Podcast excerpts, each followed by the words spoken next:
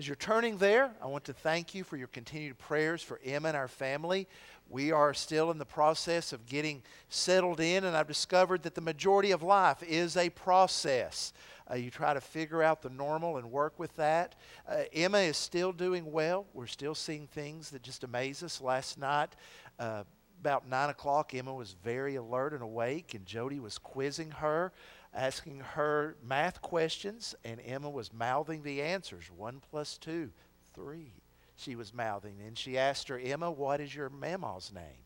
And she said, she mouthed it. She can't vocalize yet, but she mouthed Susie.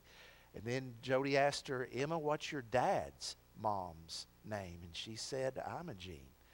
And so just things like that that we are greatly, greatly encouraged by.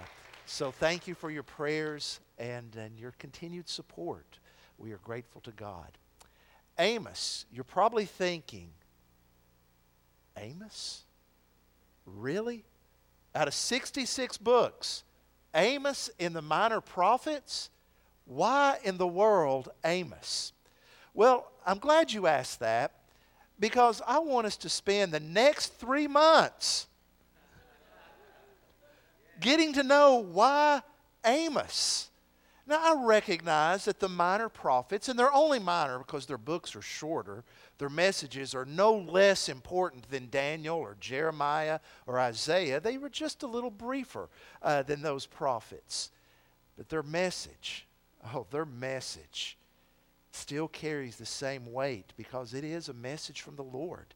And it's a message that we need to hear today. So, for the next three months, we're going to be working our way through the prophet Amos because I think there are things that the church needs to hear from Amos. God wasn't trying to write an essay and to figure out words he could just insert to meet his quota. Every word of the Scripture is given according to God's will and for his purpose. And our danger today is that we begin to skip over the things that we don't like because that's the society we live in. You see, think even of how we listen to radio today. Now, back in the day, we had AM and FM. I, am hearing revival break out.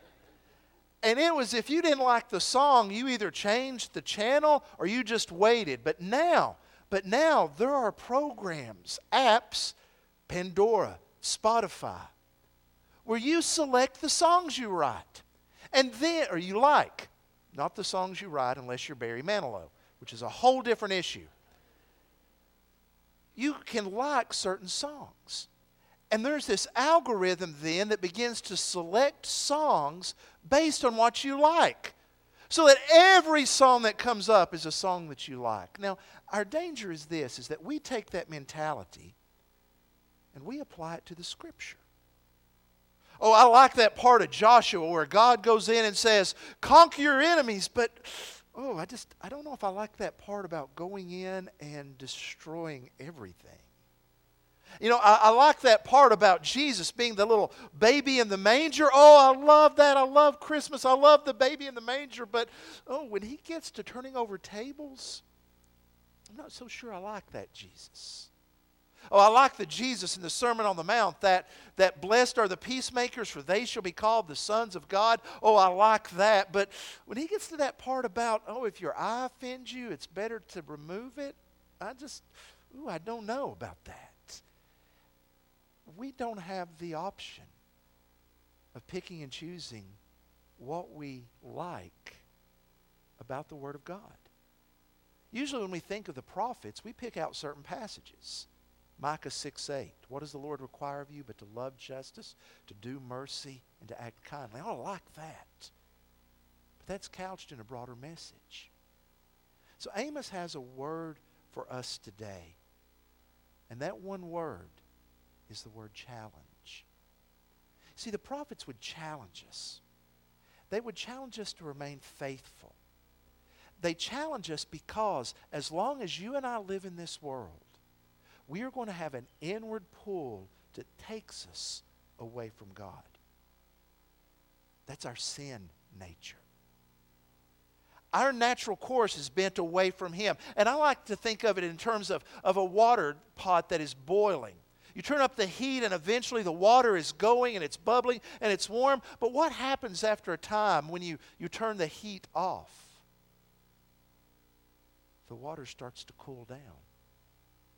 The prophets speak to us to say, keep the fire going. Remember who God is. In fact, that's one of the, the most frequently repeated commands in the Old Testament. Remember God. Remember your deliverer. Remember Yahweh. Don't forget because your tendency will be to get caught up in the busyness of life so that you don't think of spiritual things. And the prophets appear upon the scene saying, Remember God. Come back to Him. You see, it's sad we think of the prophets as angry but their message was one of God's love. God's love that says, I care for you enough to challenge you in the areas where you may be drifting away from God. And we need that message of challenge, not just because inwardly we tend to drift, but because outwardly we live in a world that works like the undertow in the ocean. It is working to pull us away. Its voices are like the siren songs in ancient Greek mythology that lure sailors to their death the world promises to give us the satisfaction that only God can. And if we are not careful, we begin listening to those voices rather than the voice of God.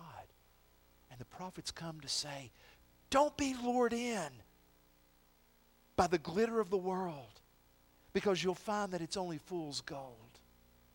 So we need to hear the message of the prophets. And where I want to start today is taking a look at this man Amos, from what we can know about him and his message. So we're going to look at two passages. One, the first one, will be in Amos chapter 1, verses 1 and 2.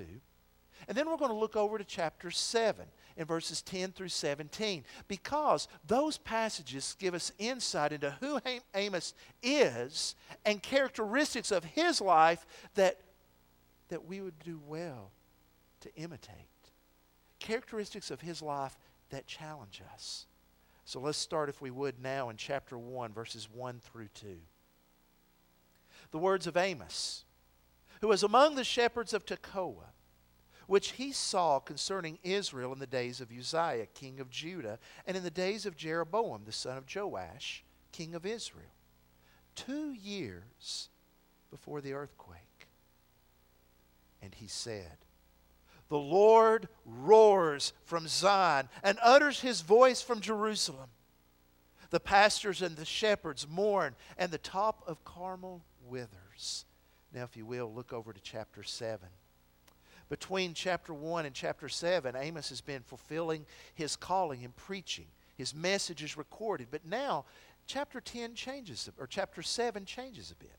In chapter 10, we hit a bit of narrative of, of a autobiographical narrative where Amos is confronted by the powers of his day a high priest named Amaziah and a king named Jeroboam. So this is almost like a, a parenthesis in the middle of the message, just to remind us that the truth of God's word will face challenges. Verse 10 Then Amaziah, the priest of Bethel, sent to Jeroboam, king of Israel, saying, Amos has conspired against you in the midst of the house of Israel. The land is not able to bear all his words. For thus Amos has said Jeroboam shall die by the sword, and Israel must go into exile away from his land. And Amaziah said to Amos, O seer, go, flee away to the land of Judah and eat bread there and prophesy there, but never again prophesy at Bethel, for it is the king's sanctuary and it is a temple of the kingdom. Then Amos answered and said to Amaziah, I was no prophet nor a prophet's son, but I was a herdsman and a dresser of sycamore figs. But the Lord took me from following the flock, and the Lord said to me, Go, prophesy to my people Israel. Now, therefore, hear the word of the Lord. You say, Do not prophesy against Israel, and do not preach against the house of Isaac. Therefore, thus says the Lord Your wife shall be a prostitute in the city, and your sons and your daughters shall fall by the sword, and your land shall be divided up with a measuring line. You yourself shall die in an unclean land, and Israel shall surely go into exile away from its land. Would you bow with me in prayer? Father, I pray that you'll give us ears to hear. Speak to our hearts, O Lord and incline our hearts to obey you. In the name of Jesus, I pray. Amen. The word of the Lord speaks to us so that we will be guided to walk in God's purpose and we would know his glory. To reach that end, we are challenged. We are challenged in three ways by the prophet Amos. Three ways that his life challenges us in the areas of our authority, the area of fighting complacency, and in the area of faith. Let's start with the one I mentioned second complacency. The prophet Amos shows up on the scene to speak to a people in real time, dealing with real things, facing real challenges. I love how chapter 1 begins setting the historical context. Who was Amos? He was a shepherd. And the word shepherd is really one that means he was more than just one who watched over a flock. He was actually a breeder. He was probably a businessman who oversaw a herd, his own herd, breeding it so that it could be sold to other ranchers or farmers. He was also a fig picker. Apparently, he owned a pasture of fig trees. That's what he was. That's how he made his living. This was a common man like you and I, seeking to put bread on the table, to love his family, and to walk with his God. But notice he also lived in a specific time. When did he live? In the days of Uzziah, king of Judah, and in the days of Jeroboam, king of Israel, two years before the great earthquake. See, this reminds us that the words of the prophet are not the words of a fairy tale. This is not something that says, once upon a time in a land far, far away, there was a man by the name of Amos. No, no. This was a man that lived in real times, facing real challenges. And the challenges came, first of all, in the area of becoming complacent. History tells us that in the reigns of Uzziah and in the reigns of Jeroboam, two different kings over two different nations. You see, Israel was at one time one nation, but they underwent a civil war.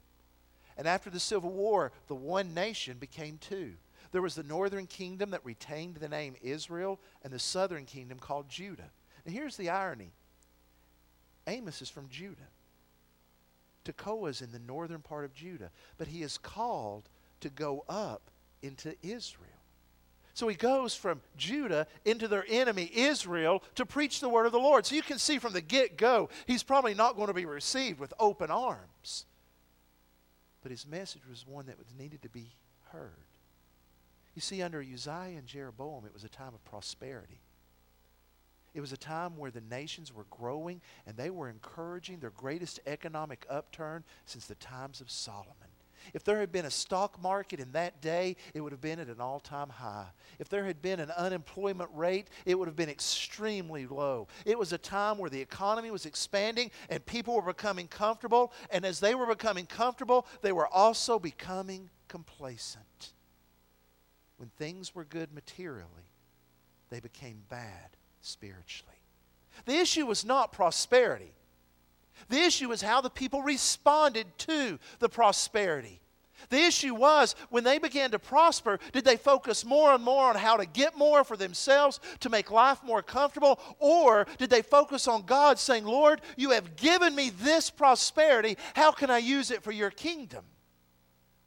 They, instead of seeking God, began to seek a life that was at ease and complacent, and their ease led them into a place of spiritual apathy, where simply when it came to the things of God, they were content to have things on cruise control, where as long as they were comfortable, they didn't really care about anything else or anyone else. And Amos comes to call the people of God out of that complacency. We will always have a tendency to become complacent.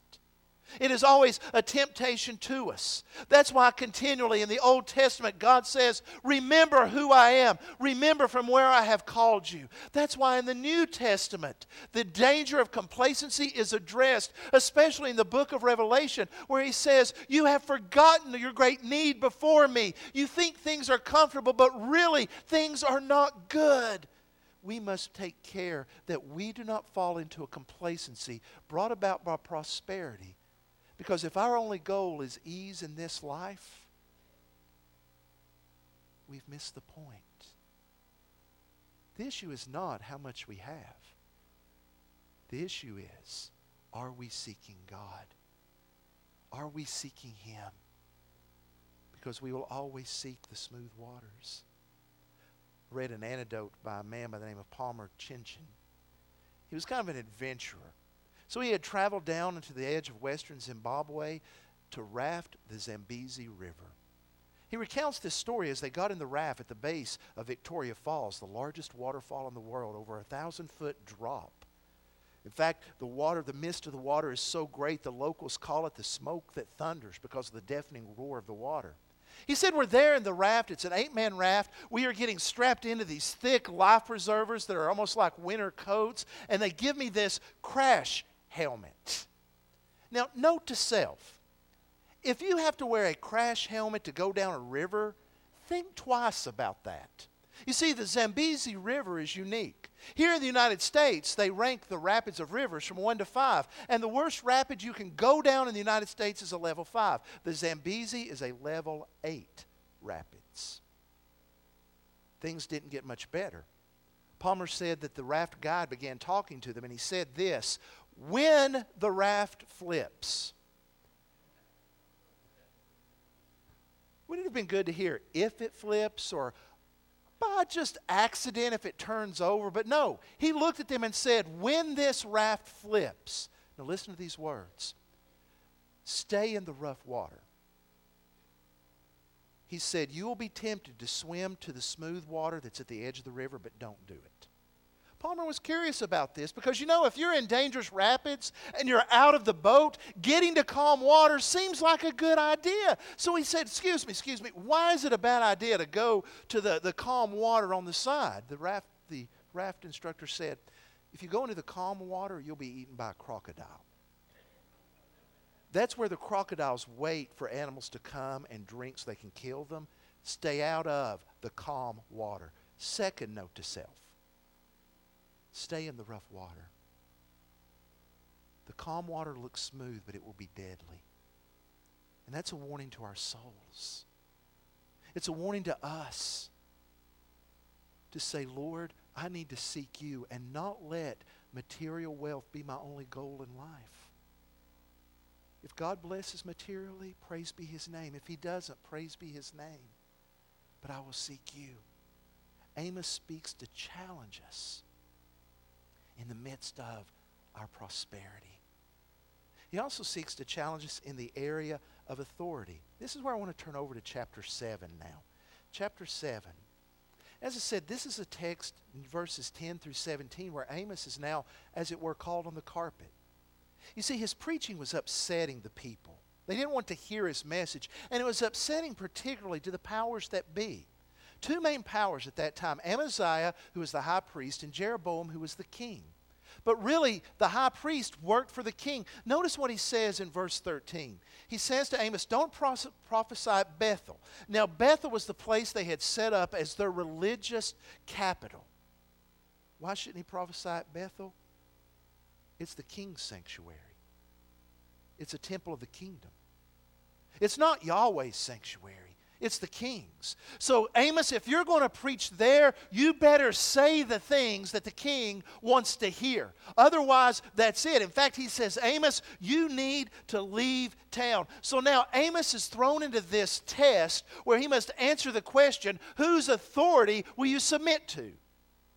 Will you submit to the authority of the powers that be that are telling you, do not preach the word of God? Or will you submit to Yahweh who has called you and will you be obedient to him? You see, Amos has been accused of treason. Notice in verse 10, the priest says to the king, Amos is conspiring against you in the midst of the house. He's saying that the land's not able, or that, that you're going to be taken away into captivity. Verse 11, he said, You're going to die, king. He said, The land's going to go into exile. You cannot have this. So the issue comes down. What authority will you lean toward? Now, we may never stand in the presence of political power, but every day you will face the issue of authority. You will face the issue of whose authority will you follow. All of us will follow an authority of some point. We will look, we will look somewhere to someone to guide us. We may say, Well, I'm my own authority, but guess what? Your view of authority of what is right and wrong has been shaped by something, by tradition or by the Word of God. You may look to opinion polls. You may make your decisions based upon what the majority says is right or wrong, but recognize the majority can be very wrong. We need to remember that our authority is ultimately God and His Word. What does it say in the Proverbs? Lean not on your own understanding, but acknowledge Him in all that you do. You see, if we don't look to God, we are setting ourselves up on a course of disaster. That's why the message of a prophet is a message of love. It is a message to say, turn and follow God. You see, we think of the message of the prophets as this one note, repetitive chorus of repent, repent, and repent. And some of us are tempted to think, well, that's just Old Testament. Pastor, we need New Testament. But you know, this week in the community Bible reading, I was reminded of something. Luke chapter 5. Guess what Jesus came preaching? Repent, for the kingdom of God is at hand. Now, the last time I checked, Luke is in the New Testament. Gosh, that sounds very Old Testament, doesn't it? The message of repentance is an act of God's love that says the authority that you're going on is one that will lead you to your death. And as an act of love, God intervenes to say, Turn, turn toward me. But we bristle under that. Because somewhere we are convinced that, that we know best. The way that I'm on is different from what has happened to everybody else. Oh, it may have happened to them. It may have happened to them, but it won't happen to me. You know how many people throughout history have thought the same thing? There's a way that seems right unto man, but the end thereof is death. And so Amos says, Whose authority am I going to trust? Well, his answer is clear. Look at how he responds, and he responds in faith. He responds in faith. So, the issue of complacency, we need to seek to be passionate for God. Our authority needs to be God, and we need to trust Him when we are tried in the fire. Amos's response is in verses 14 through 17. He answers him, I was no prophet or a prophet's son.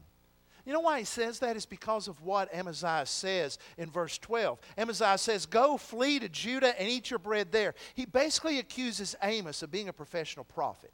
He's saying, You're only in this for the money, Amos, because there, were a there was a class of professional prophets. And he's saying, Amos, you're just trying to make a buck, so go back home. Go back to Judah and make a buck there. And Amos says, You've, met, you've missed the point. He says, I'm not a professional prophet. I'm not a disciple of the prophet. You don't want to know who I am? I was a herdsman and a dresser of sycamore figs. That's who I am. But God called me. The Lord took me from following the flock, and God said to me, Go and prophesy. Amos begins to come to the point where he says, My faith is in God and His calling, no matter what the consequences may be. I, I love the fact that Amos is just an ordinary man. He's a herder. But when God calls, God empowers. You see, some of us, when we hear the call, the plea go out, we need people to give their devotion. We need, need people just to share their testimony. The excuses start going. I can't talk in front of people. I wouldn't know what to say. I'm just a, I, I just, I just work construction. That's what I do. Amos was a herder. Do you think God says, you know, you're right, I could not work through you? Do you think God is stumped when we say, Lord, who am I that you could use me? That God says, you know, you got a good point. I'll get somebody else. God works through us. You see, you're not just a school teacher. Believer, you are a school teacher empowered by the Spirit of God to accomplish God's purpose. You're not just a salesman. You're a salesman bought by the blood of Jesus Christ, empowered for His purpose and for His kingdom. You don't just work in a factory. You are a Christian empowered by God to accomplish His purpose. Now, your call may not be to prophesy, but the call of every believer is to share the gospel. And God will empower to that end. It is an issue of faith to trust God. And remember who He is. I wonder when Amos was at that moment where they are saying, Don't preach, that he remembered what he had said in chapter 1, verse 2, when he said, The Lord roars from Zion and utters his voice from Jerusalem. The pastures of the shepherds mourn, and the top of Carmel withers. And he recognizes that God is not a toothless lion. I will trust the lion rather than the king. So, this issue of complacency and authority and faith all coalesce to say, will we trust God? See, that's why the words of the prophet are so applicable to us today. Because the same issues they face are the same issues we face. Will we be at ease? Will we become complacent? And the choice before us is the choice of the people of God. Will we obey God? Or will we continue to rebel? Once again, I was reminded this week in Luke 4 in the community Bible reading, Jesus, as Nathan read earlier, was preaching in Nazareth. And he muttered, uttered the words, The prophet is not without honor in his hometown. In other words, the prophet won't be respected among his own people. Then he told an illustration. He said Elijah came preaching in Israel, and the people did not hear his voice. So, guess what? It was a widow outside of Israel in Zarephath that saw the power of God and experienced the blessing of God. Jesus was drawing an analogy. They did not listen to Elijah, so they did not receive the blessing or see the power of God. Jesus says, I am here. I'm among my people. If you do not receive me, you will not see the power of God and receive the blessing of God. And an overarching truth is this how we respond to the words of the prophet, Amos in this case, Jesus as the prophet of God, will determine will we see his power in our lives? Will we experience his blessing? So that's where the rubber, if you'll pardon the cliche, meets the road the areas of authority, complacency, and faith? Are you seeking the Lord in each of those? I want to ask you to bow your heads with me, if you will.